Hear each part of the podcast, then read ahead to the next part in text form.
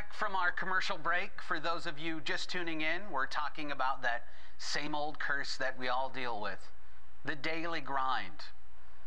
I see we've got another caller, one bright eyed and bushy tailed Marcia. Marcia, this is Scotty O at E3 103. Let's hear it. Oh, you're gonna hear it. Bright eyed and bushy tailed indeed. You want to hear about the daily grind?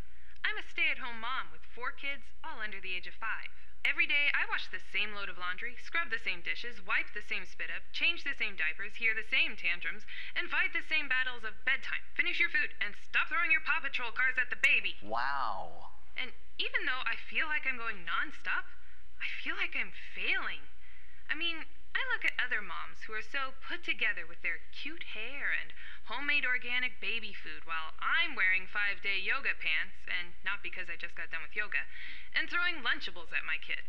Well, it hardly seems fair to compare yourself to other moms. It's not just that. Ultimately, I'm haunted by this thought that all this stress, all this work, all these sleep deprived days mean nothing. Marcia, do you love your kids? Yes. Of course you do. That's why you keep them clean, keep them full, dry their tears. It's certainly not a glorious job, but I've learned that some of the most important jobs in this world are some of the most humble ones. And we're not here to gain glory, right? No. Of course not. And though you feel like a failure at it, you're still plugging away, aren't you? Still giving it your all. I think I'm developing a bald spot. So that's a yes. So you're saying there's a point to what I do? More than you know. Our God uses ordinary things to do extraordinary things. Wow. While we let Marcia absorb her very real worth, I want to remind all of our listeners that no job, no task, no interaction is futile, no matter how mundane, insignificant, or even secular it is. If you stake your claim with Jesus, then you're working to honor God and His kingdom, which, may I remind everyone, goes beyond the threshold at church.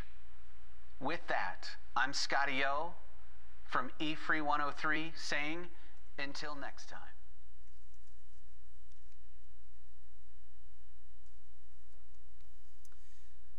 Well, good morning. Good morning to everyone in the venue today. I tell you what, after that E Free Kids video and that little interaction, we should just close in prayer, huh? That's enough for one day. Wow, you wish. How about our moms? Can we give it up for our moms? Man.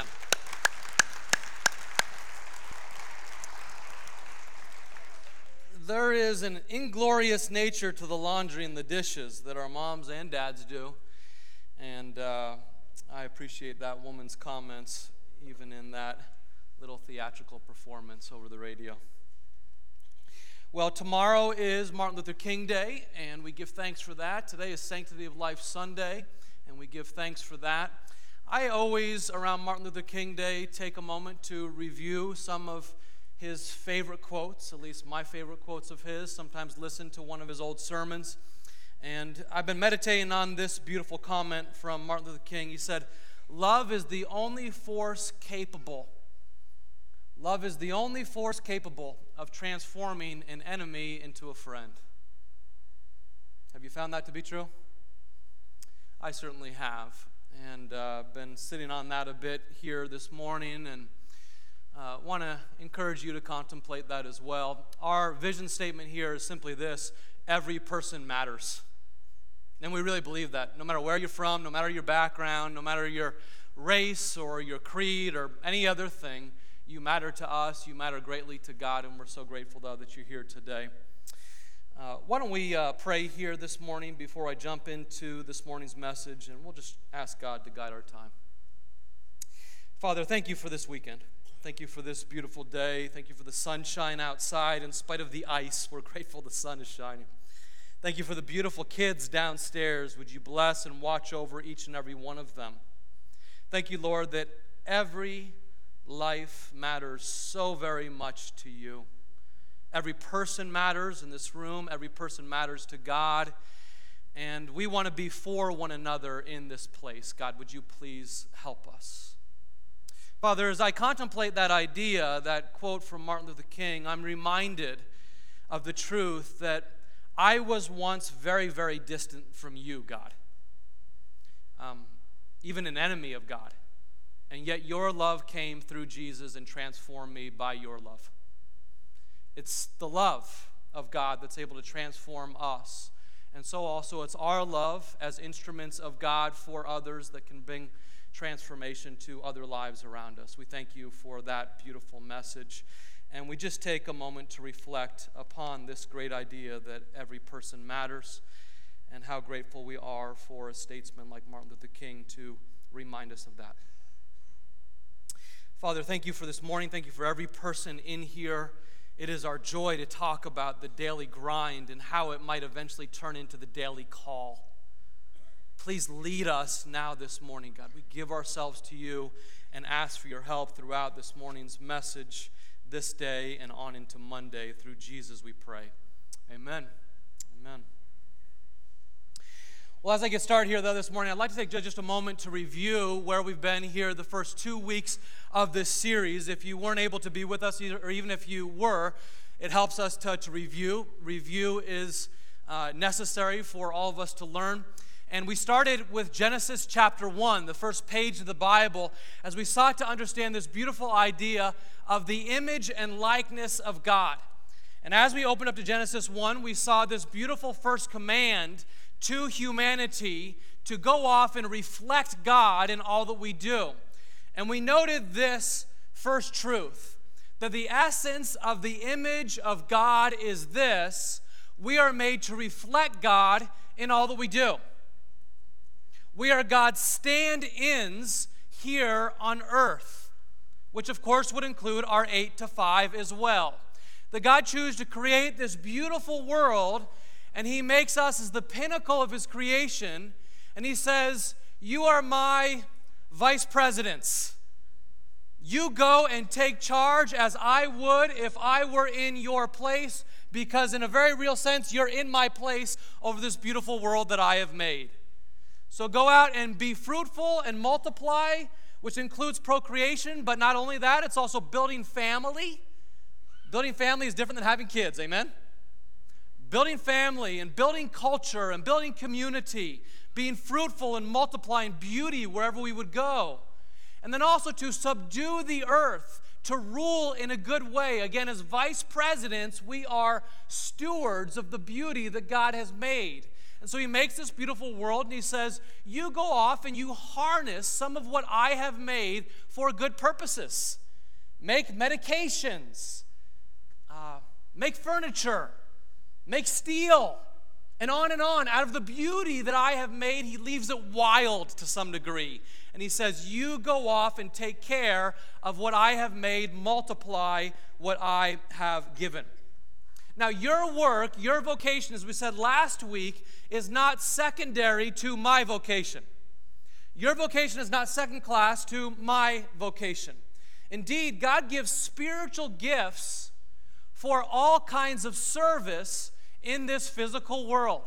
He gives spiritual gifts for administrative tasks with our minds, hospitality with our minds and with our hearts, and spiritual gifts for physical tasks in this physical world as well. We looked at a wonderful passage from Exodus 35 in which God gifted a couple men as craftsmen. It's a glorious passage. If you weren't here last week, you might go and listen to that from Exodus 35. And he does all of this because there is no division between body and soul. Body and soul are integrated. And so our workplaces and our spiritual lives are integrated. And there's no first class and second class. And the work you do every day with your mind and your hands or with your soul is equal to the work that I do. Uh, there's even this beautiful Hebrew idea of shalom. Raise your hand if you've heard that word shalom before. Let's say that word together shalom. Beautiful word that is most often translated peace from the Hebrew, but it's way more than sitting on a cushion and feeling inner peace. Shalom, biblically understood, is the sense of thriving. That I desire your peacefulness both physically and mentally and spiritually. I, deli- I desire your shalom as a congregation, as a church. I desire you to thrive in all that you would do. Shalom. That's the biblical idea, and that, of course, relates to our workplaces as well. Okay, with that said, as a review, open with me in your Bibles to Genesis 3. And um, as a reminder, in Genesis 1 and 2, you have what would kind of be like Act 1 of the story, Act 1 of the theological narrative. In Act 1, God makes everything and He makes it all good. Indeed, at the end of His creation, He says, It was very good. And He pauses, and for the first couple chapters, just two chapters, they have Eden, they have paradise and relationships are beautiful, and work is meaningful, and life is gorgeous, and God's glorious creation, life is beautiful for humanity. And that lasted two chapters. And then, act number two in the story occurs three chapters into the Bible. And again, humans, as you probably know, um, get this incredible compliment that they are made in the image of God. They are told by God that you can thrive inside of all of this boundary line that I give to you, and inside of this you will flourish, outside of this you won't flourish. And the original people basically said, You're God, but I'll decide. Me too. Like we all do that. You're God, but I'll decide where I live and what boundary lines I choose to pass or not. And so they did that and they walked outside of the boundary lines. And then what is called the fall of humanity commences and everything gets messed up. Selfishness compounds and relationships begin to fracture and the workplace takes on thorns and, and thistles and sweat. And it's all because of this decision to live outside of God given good limitations, good fences that are made for our flourishing. And I would just add that when God gives limits to us, it's not because He's a cosmic killjoy. He does it for our benefit. He does it because inside those boundaries, you think of the Ten Commandments, for example, if you live inside the Ten Commandments, you will have greater joy in life. If you step outside of those, eventually you won't feel much joy. You won't experience much joy in life. So God gives these good boundaries for the original couple to thrive. They say, no thanks. Well, we'll decide. They eat of that forbidden fruit. And here is the result in terms of how it affects their day to day living, their workplace experience. Chapter 3 of Genesis, verse 17. God's pronouncement is this Cursed is the ground because of you. Through painful toil, you will eat food from it all the days of your life. So you will still eat some of the fruit of your labor. You will still gain some fruit, but it will be painful. It will produce thorns and thistles for you, and you will eat the plants of the field. By the sweat of your brow, you will eat your food until you return to the ground since from it you were taken, for dust you are, and to dust you shall return. So, thorns and thistles take over. If you're a farmer, all kinds of weeds take over, all kinds of pests take over. And the beauty of work turns into the daily grind of work for the first time. If you're living in a white collar world, as I am, you all of a sudden lose some of the beauty of the work for pushing paper clips and shuffling stacks of paper. And sometimes that can be our experience in the white collar world, such that it feels like I am just going to work and I'm grabbing my time clock and I am punching it, and it's time to live for the weekend. Right? And many people live that way that they're just kind of living for the weekend. Can I possibly get through to Friday so I can begin to enjoy life? there was a movie out a number of years ago called Office Space. And in this movie, Office, these two managers are sitting down with their various employers, or their various employees. Oh, boy, what happened? Okay. We got the gears going now, don't we? All right. Don't look at them, look at me. It's right here. In this movie, Office Space, these two managers uh, sit down with all of their employees in these cubicles. And as they grab a seat and they sit down with them, they ask to one of them, So, what would you say you do here exactly?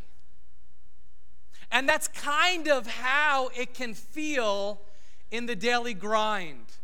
Work becomes this grind. What would you say you do here? So, work can stink for us because of this. Every domain of life has been affected by the fall from grace. Work can stink because every domain of life has been affected by sin. When God created people, again, it was all good. But because of selfishness that now resides deep within here, our relationships get fractured. And sometimes there's tension in my marriage. Anybody else? And sometimes child rearing gets difficult. Anybody else? And sometimes work relationships get difficult too. It all gets fractured because there's this innate human condition that we're all dealing with that says, though God made me to look out for others and look up to Him, I'm now mostly looking out for number one.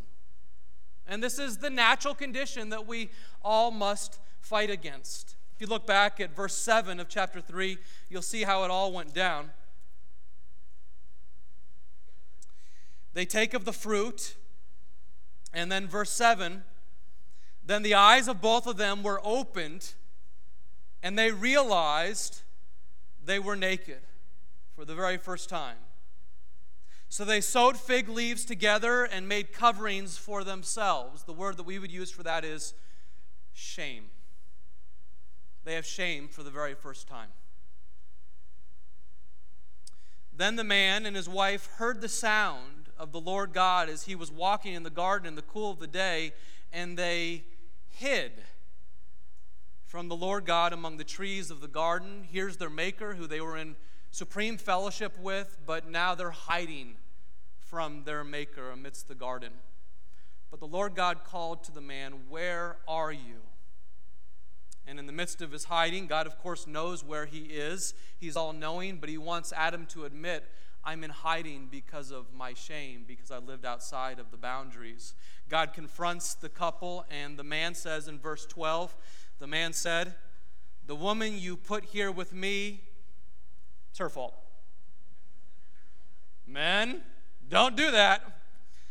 The woman you put here with me, she gave me some fruit from the tree, and I went ahead and ate it. Friends, what happens when we choose to live outside of God's boundaries as it relates to work and really as it relates to relationships is right here written in these very few passages. It's the shame and the blame game.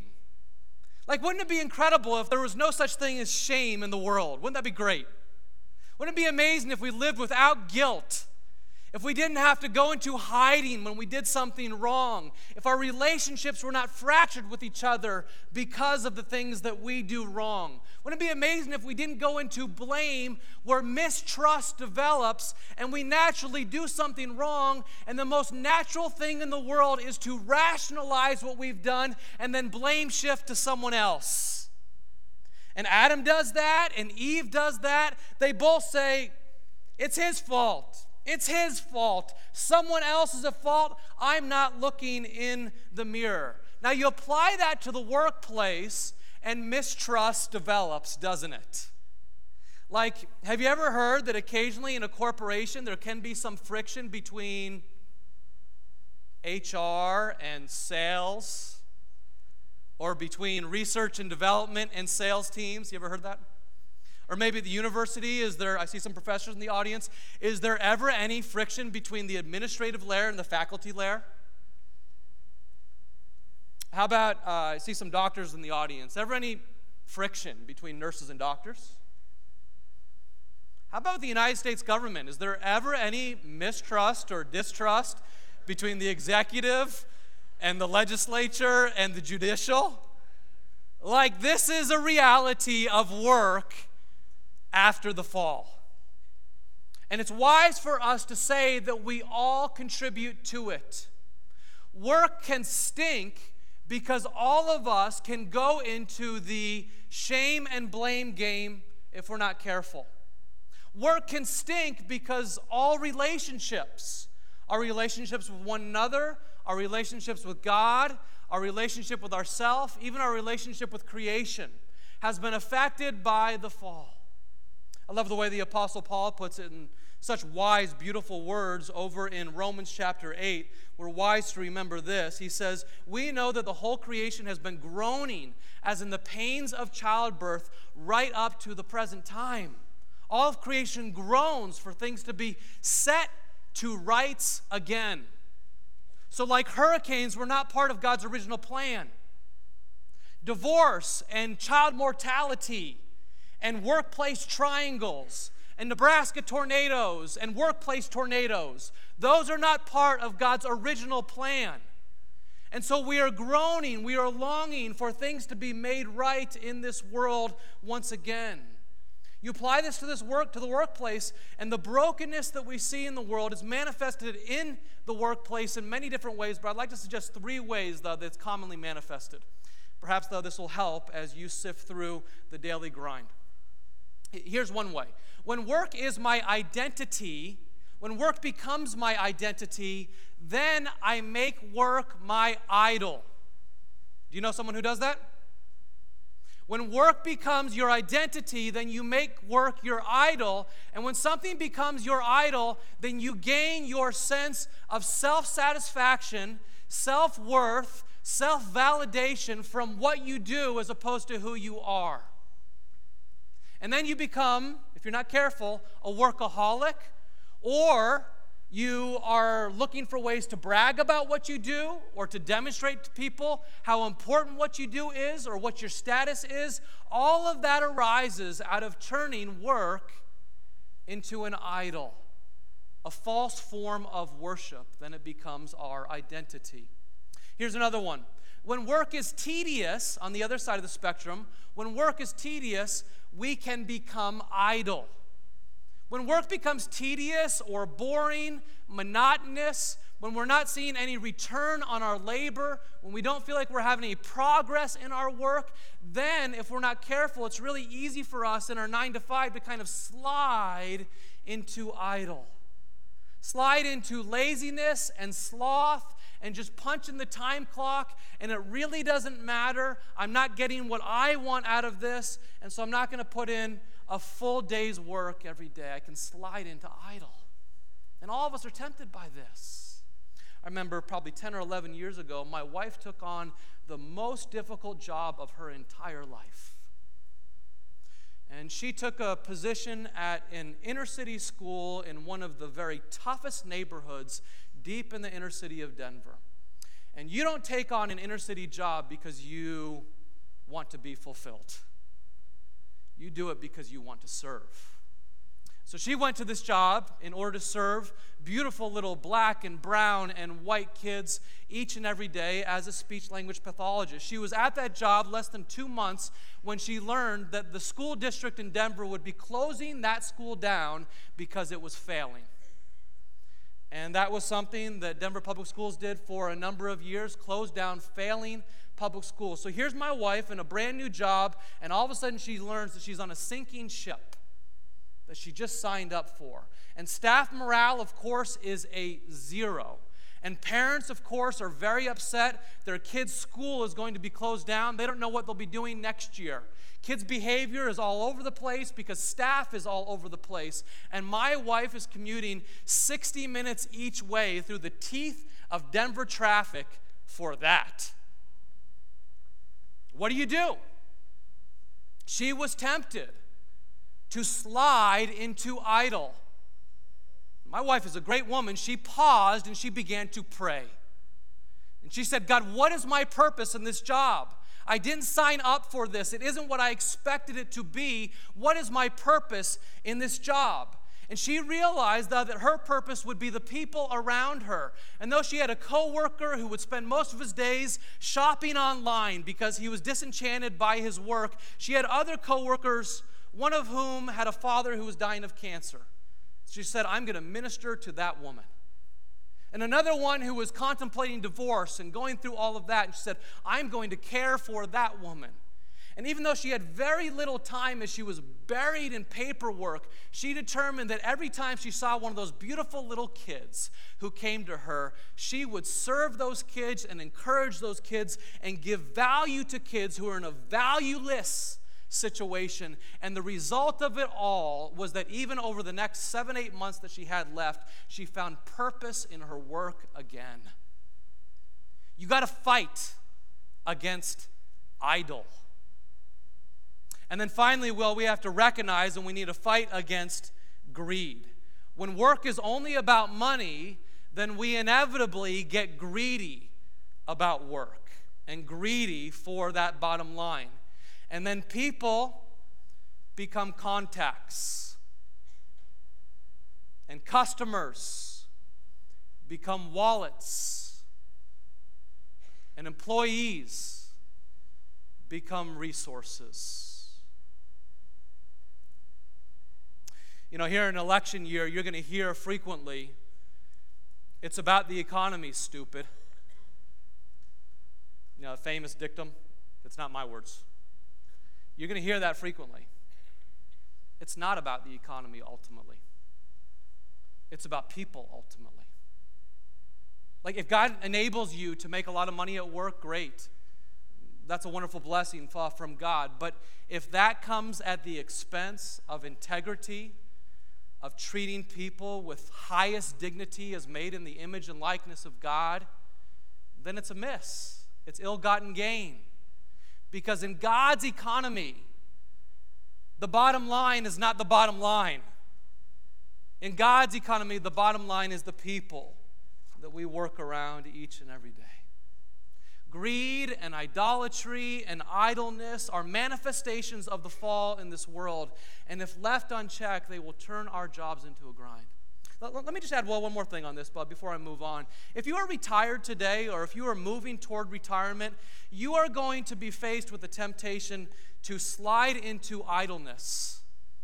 And I just want to warn you if you are moving toward retirement or you're there right now, Retirement can be one of the most beautiful seasons of your life, or it can be an extraordinarily difficult season of your life, depending on how you answer this question What is my work going to be during this season? You must answer that question because work is part of how we are made in the image of God. And so, even if it means you can't work as much or as quickly as you used to work, this is a season to, to perhaps slow down if you're in retirement. Yes, you might slow down, but you don't cease. Those who cease find meaninglessness. It goes against the grain of how we're made. And so during the season, perhaps it can be most fruitful because you're freed from some of the bureaucracies that turn work into such a grind as you are free to serve other people more, to mentor, to take a part time job, to volunteer in any number of different ways to help children's ministries downstairs. I wasn't planning on saying that, but that video was so great, I gotta say it. Like, don't allow retirement to take over the soul because it will. And we're not made for that. Let me close with this over the next moments. I want to give a few reminders for all of us well, when work stinks. Here's a few reminders that you can hold on to whenever work bub begins to stink for you. First one is this hold intention, fulfillment and difficulty at work. Hold these two in tension. Raise your hand with me if you've ever seen the TV show Dirty Jobs with Mike Rowe. Did You ever see that? I don't think it's on TV anymore, but you can certainly find it online somewhere. It was a great old show. And Mike Rowe became this huge success by taking on these dirty jobs that nobody else wanted, like rattlesnake catching. Anyone want that one? Septic cleaning. Who would like that one? On his website, he described the job of roadkill collector this way You must be able to work long hours braving oncoming traffic while picking up creatures of various sizes and in various states of decay. Benefits include working outdoors. St- strong stomach is a plus.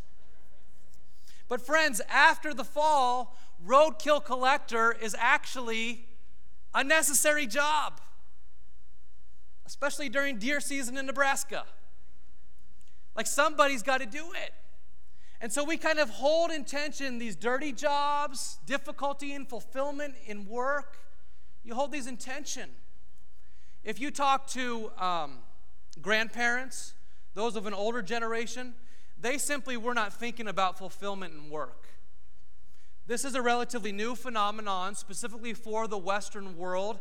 It's wise for us to pause and to remember that for most of the world, nobody's asking, How can I be fulfilled by my job? They're simply asking, How do I provide for my family? And how do I survive? It's only in the West and only recently that we're asking the question, How do I get fulfilled by my job? Talk to your grandparents and you hear these explanations. Even so, I think it's really, really wonderful that we can at times be fulfilled in our jobs. And this is one of those things that perhaps older folks can teach younger folks certain value, values, and younger folks can even teach older folks certain values as it relates to work. Stay with me here. If you're an older person, you have an opportunity to talk to your grandkids. You have an opportunity, as my grandfathers did for me, to tell your kids about the values of duty and perseverance and citizenship and the great value of delayed gratification, which is starting to be lost by our culture. Delayed gratification that you work your tail off now for gratification later. Older people teach younger people that. But younger people can sometimes teach older people that fulfillment in work was part of God's original plan. That when God first made work, it was fulfilling. And the scriptures say things like, Delight yourself in the Lord. Delight yourself in the Lord, and He will give you the desires of your heart. So you hold these two in tension, understanding full well that we'll never be completely fulfilled at work, and many days it will be just difficult.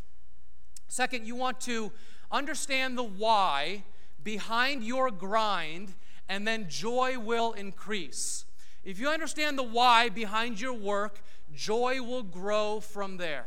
I'd like you to take a quick look at a video from a man who did not expect to be a mechanic. He's not making as much money as he thought he would be making, not making as much money as he did in his previous year, but he has found the why behind his job, and it's made all the difference. Take a look.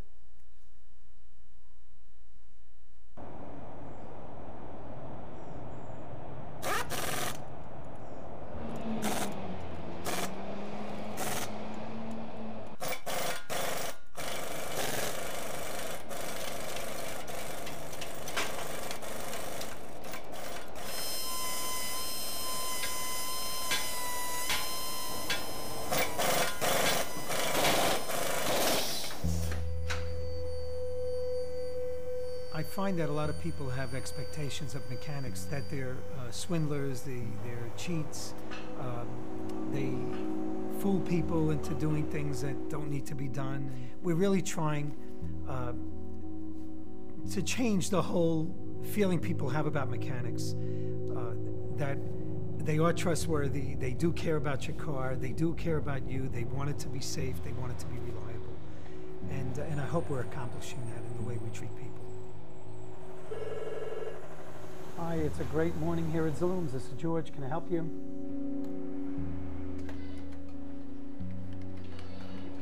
When I became a Christian, I went into the pizza business and then um, into real estate. And while I was in real estate, I was doing deals all over the world. But then uh, everything fell apart and we lost everything. And um, the only thing I had left was a quilt, uh, a automotive business that I had started, and I took over the business.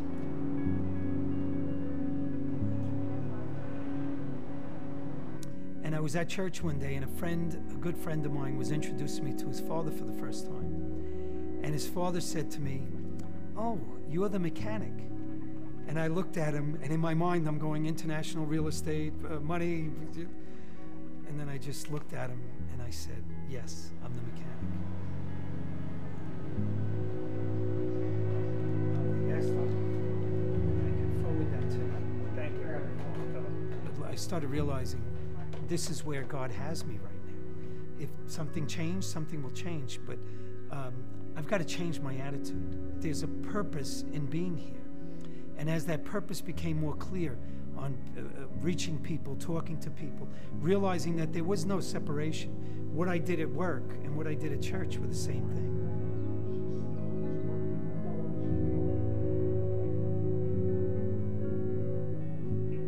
I'm here to do His will, not my own, and not for my purpose, but for His. Um, so I really started liking it. Oh, my pleasure. Thank you. Have a great day. Keys are in it, stickers on. You're all set to drive. Okay. God bless. There has to be joy in this. God promised joy. He didn't just promise it at home and at church.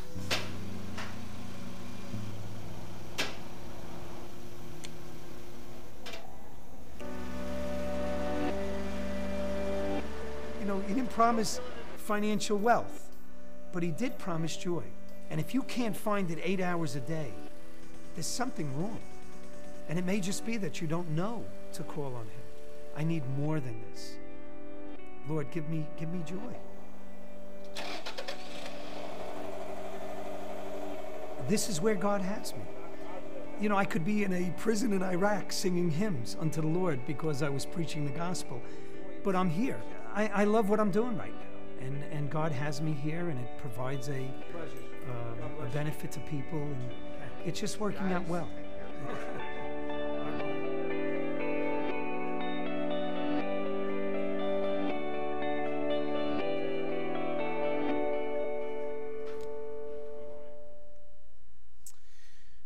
You'll notice, much like the video we showed last week, that the one thing he did was change his attitude.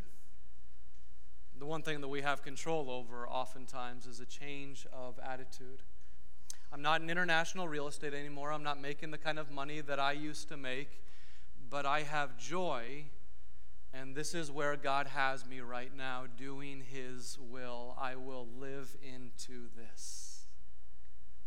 I gave an assignment a couple weeks ago here to write down in a single sentence your why behind your current job. Have you had a chance to do that yet? If not, here's a second try. I want to encourage you to do that this week. To write down in a single sentence what is the why behind my current job, which will increase my sense of joy because I recognize my work is tethered to who I am as a follower of Christ. And your why can be anything related to faithful, excellent service done well consistently as unto the Lord. It can be serving other people well each and every day. It can be providing well for your family every day. But if you write down a sentence, what is your why behind your job, and then you return to it on the very difficult days, that helps you. That can help us to make it through our daily grind. I have a mission statement in my office, and I look at it probably on a weekly basis. I have days in the daily grind too. And then on top of that, in addition, perhaps there's some days that we need to pray the old serenity prayer while at work. God grant me the serenity to accept the things that I cannot change. God grant me the courage to change the things that I can change, and God grant me the wisdom to know the difference. I'm going to invite the band up front right now. And as they come up front, I, w- I want to just close out, both in here and in the venue, with this one final line, which I think is the most important thing that you can take away as it relates to overcoming the daily grind. If you hear nothing else that I say, you got to be sure that you hear this. Claim your true identity. Don't get your identity first and foremost from work. Don't get your identity first and foremost from relationships. Don't get your identity first and foremost, by how much you have. Claim your true identity in Christ. I, I recognize work will be part of our identities. If you do anything 50 hours a week, 40 hours a week, 60 hours a week, whatever you do, that will become part of your identity, and that's okay. I'm, I'm not saying that it won't. Work will be part of our identities. Sometimes the church has poo pooed that, and we're not doing that. We're rectifying that over the course of this seven week series, okay? Work is part of your identity. But it deserves noting again, as we talked about in the first week of the series, that in other cultures, people ask, What village are you from? Tell me about your family. Who was your father? Tell me about your community. But in our culture, the very first question that we almost always ask each other is, What do you do? When you ask someone who's a college student, you ask, What are you studying? i.e., what will you do? And that's a part of it, again. But, friends, if that's your identity, that will lead to depression. There was a New York Times study done just five years ago, though, that indicated over half of Americans, when asked the question, what is their identity, named their workplace, named their work as the core of their identity. And inevitably, it led them to feelings of depression because that is too small. It's too small for what God has made us for. God has made us for more than that. Like bigger than being a teacher or a student or a mechanic or a doctor or a businesswoman or a stay at home mom is your true identity in Christ. And I don't know what your spiritual beliefs are here today. I know we have a variety of spiritual beliefs in the room any Sunday that we come together.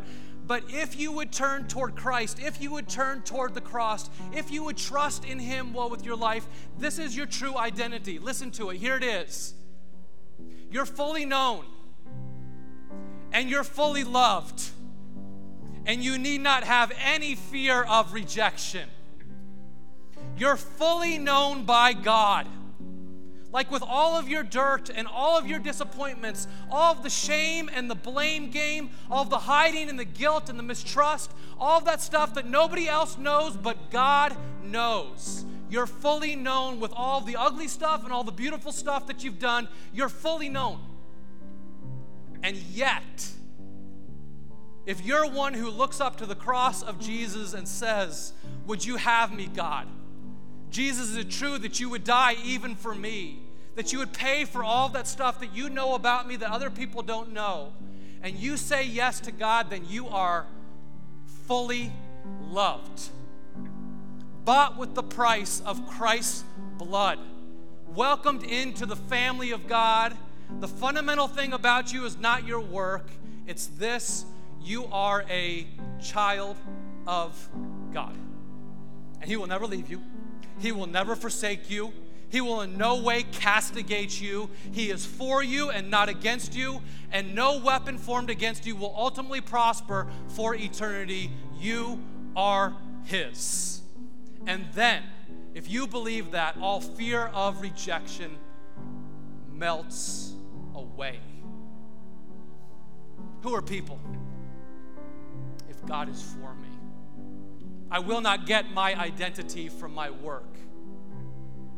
I will take my stand in Him. It's the gospel that is the wellspring of life. We take our stand in it every day. We receive our identity from it every day.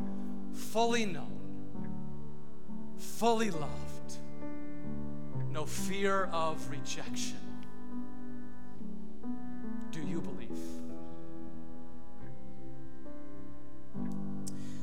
So, Father, we, we thank you. We receive you. We receive your great love for us. We say that we need it, God. We tell you, Father, that we don't have what it takes on our own to earn your approval. We live in a world that is all about what we do, but in your kingdom, it's all about what Christ has done. And so we receive that with thanksgiving right now. I don't know where you are spiritually today. If you don't know Christ personally as your Savior, you could simply say to Him right now, I want to follow you today. I look at the cross and I receive your forgiveness for me. Would you please forgive me? I want to be your child, God. and He'll have you.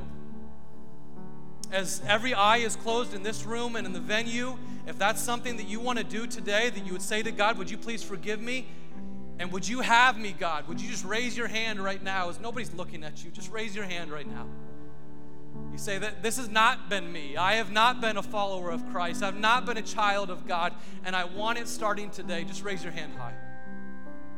Thank you, Father. Thank you, Father, for these two ladies. Thank you, Father. Thank you that this is true for all of us who look upon the cross of our Lord Jesus Christ. And thank you, Father, that we don't need to fear rejection. We can live for God's approval, and we have it. Oh, we praise you, Father, for your goodness and your grace, your mercy to us.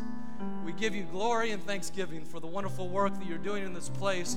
Lord, you help us to live from your approval as we go off and make a dent for your kingdom even tomorrow. We'll be careful to give you all glory in Jesus' name. God's people say, Amen. Would you give God praise for drawing people to himself?